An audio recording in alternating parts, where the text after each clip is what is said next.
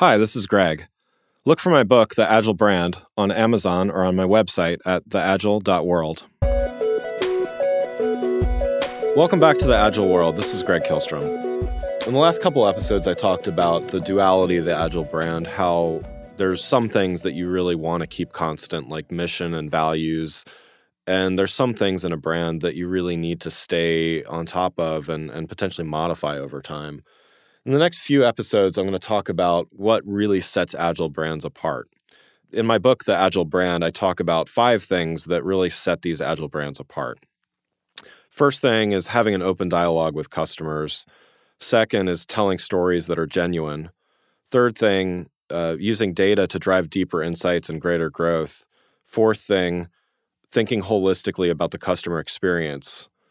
Then it's staying nimble by always listening. And sixth thing is letting go in order to have deeper relationships. I'm going to talk about the first thing today having an open dialogue with customers. So it's been estimated that about 70% of consumers have used uh, social media for customer service and and it it's looking like almost almost 100%, something like 90 some percent is going to be using it by 2020.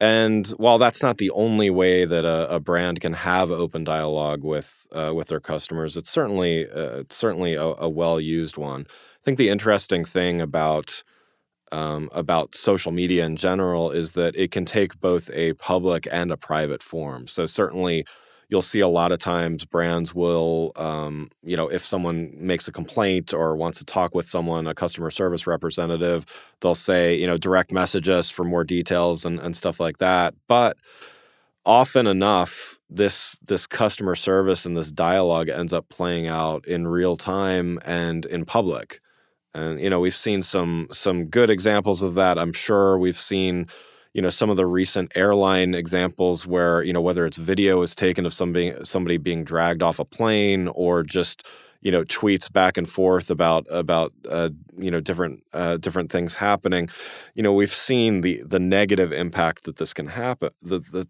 that this can have on on you know a, a brand's customer service uh, brand i guess. Uh, but there's plenty of opportunity to actually use this for for good you know, showing how responsive you can be uh, to someone's complaint or request is certainly you know that that is an opportunity for brands.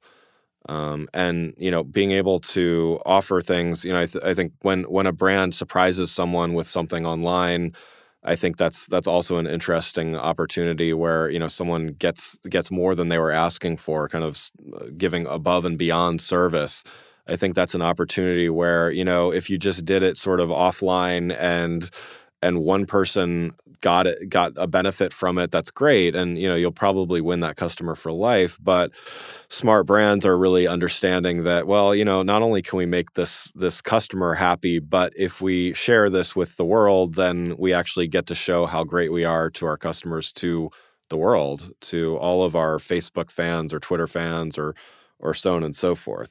So I think this uh, open dialogue really um, it's not just it's not only even just about responding to complaints it's also just listening to feedback and and um, you know that could be taking uh, taking feedback that are from third party sites even you know reviews on amazon reviews on yelp things like that and and really incorporating it into your um, into your products I think other other smart brands like like Dell and Starbucks have actually opened up forums to even get product ideas and and, and stuff like that. Dell, I think, most famous for it with their IdeaStorm site. I think they kind of started started that in a sense that you know they're openly soliciting um, product ideas. I mean, that's that's free market research for them. That's you know, it's such an opportunity. It's it almost it seems like such a no brainer in retrospect that why doesn't everyone do that? It's they don't even have to take all of the ideas and implement them but the fact that they're asking the question means that they're open to a dialogue with their customers.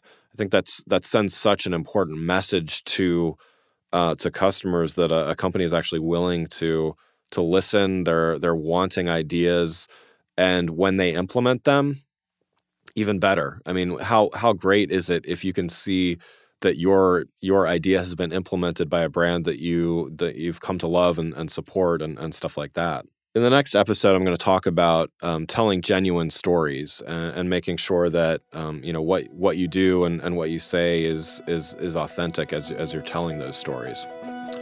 Thanks for listening, and I'll see you next week. If you enjoyed this episode and found it helpful, please rate the show on iTunes or contact me through my website at theagile.world.